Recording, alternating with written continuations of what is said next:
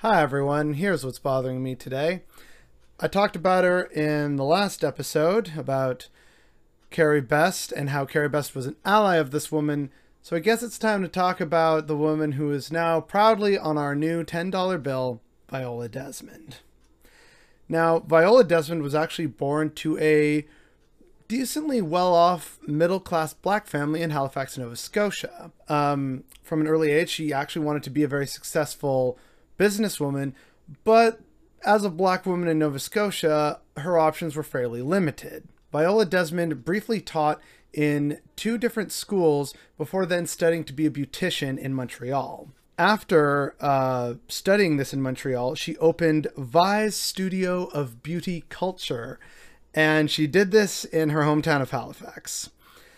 Uh, what was special about this was that this catered to black women, um, for different needs for hair products, and also trying to give more of them um, access to beauty standards that were not otherwise available, especially because of racism and segregation that was going on. So since this was a time of opportunity for women, especially black women in particular, um, Viola Desmond found this business to be very successful, to the point that she then opened the Desmond School of Beauty Culture. Now, the Desmond School of Beauty Culture actually helped uh, employ, uh, empower and employ a fair amount of black women. And they had like fifteen or more graduates from this beauty school per year. So it was a great opportunity for black women to um, begin to m turn themselves into successful, independent businesswomen. It was a good thing.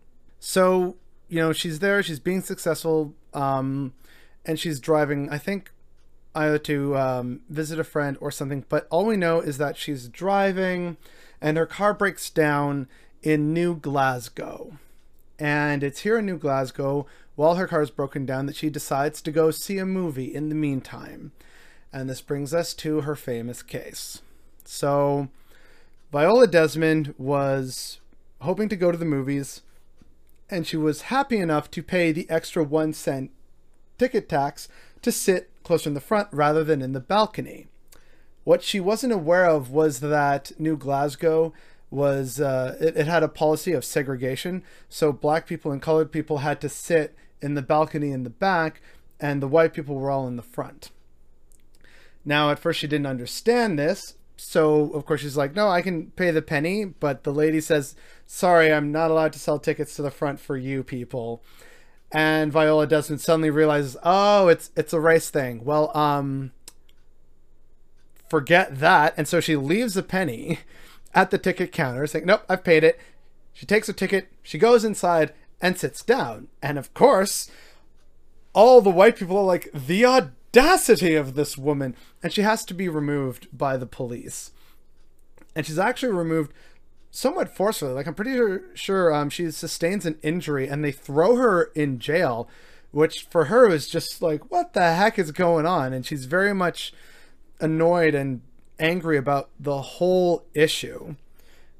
Now, um, this then brings us to the involvement of Carrie Best and her newspaper, The Clarion, which puts a spotlight again on um, not just Uh, the race problem in um, Nova Scotia, but also on this theater, the Roseland Theater, because that was where um, Carrie Best had her own racist experience, and also covered the experience of four teenage black girls at that theater as well. See the previous video for that story. So this is where Viola's story begins to get traction, not just in Nova Scotia, but then spreads to the rest of Canada as a whole. And so in nineteen fifty-four, Um, after, you know, bringing all this to light and people issuing court challenges, segregation was legally ended in Nova Scotia. And um, that was an objectively good thing.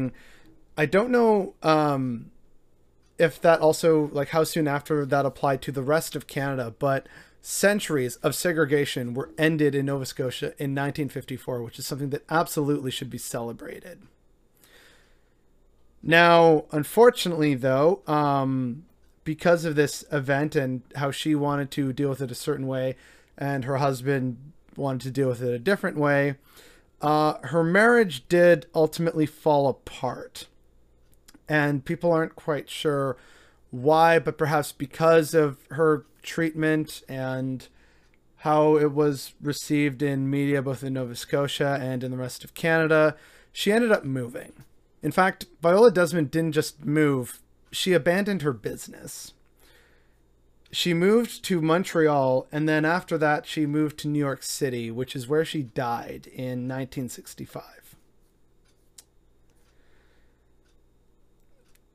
And unfortunately, this is just par for the course where a lot of people who we now know about and celebrate were not celebrated in their time and died either unknown or in poverty or somewhere that wasn't home.